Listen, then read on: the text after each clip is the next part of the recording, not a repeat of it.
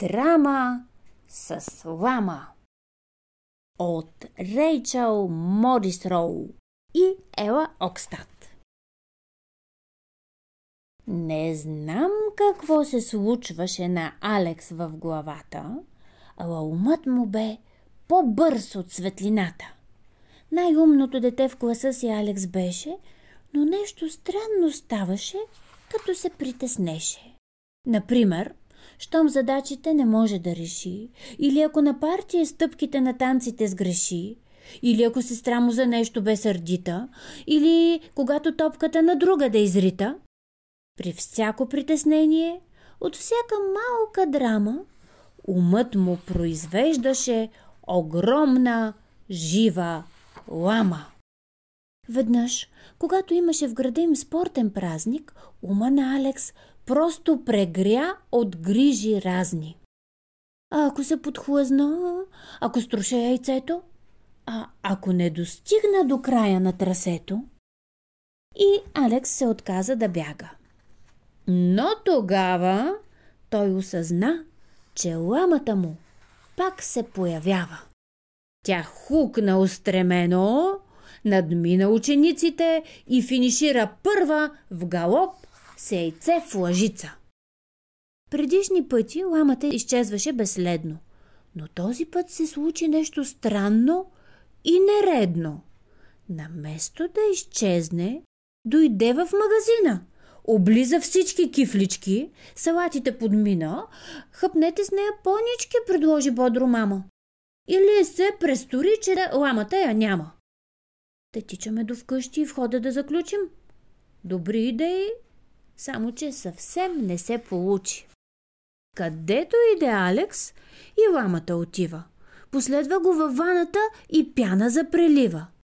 Заспиването беше направо невъзможно. Тя хърка по пижама, а Алекс бди тревожно. Той всякак се опитваше за нея да забрави, но тя стоеше там, каквото и да прави. Той в храстите се крие, тя го намира пак. Той слиза неочаквано от тръгващия влак, да не правите никога така, но тя е еластична. Намира си пролука и що да види Алекс? Пак ламата е тук. За ябълка я върза. При другите животни я сложи в зоопарка, дано пък да се кротне. Три часа я разхожда, дано да се загуби. За пейката я лепна слепило седем туби. Изпрати я в Панама. Качи я на тавана. За Алекс беше драма, а тя все по-засмяна. В мокрия цимент я вкара да я циментира. Отива на училище, пак ламата намира.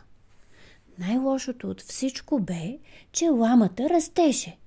Гигантско-великанска тя скоро вече беше, с мъка се побираше в стаята с децата. Учителя гледаше с страх над очилата.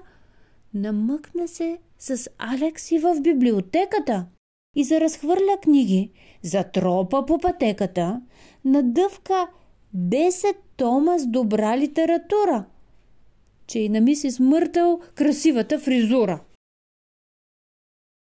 В столовата влизаше засилена със скок, сред всички предизвикваше истерия и шок, а пък за дресировка не щеше и да чуе. Най-лошото от всичко бе, че почна и да плюе.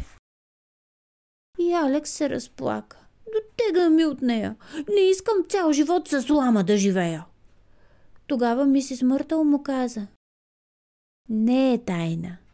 Понякога тревогата е доста дълготрайна. Виж, всеки има чувства. Тревожен си? Добре. Но все пак има начин тревогата да спре. Като почувстваш страх, най-малкия дори, не се плаши от чувството, а с друг поговори. Срам или притеснение, не дей да ги таиш. Веднага избледняват за тях, щом споделиш.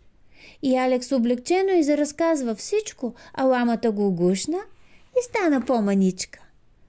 По-смел и по-щастлив е Алекс от тогава, а ламата по-рядко край него се явява. Но почне ли да става голяма, да досажда, на мисис Мъртъл Алекс веднага се обажда. Говорят и обсъждат, той се успокоява и ламата отново добра и кротка става, защото нищо страшно в споделянето няма. Дори е интересно да имаш своя лама.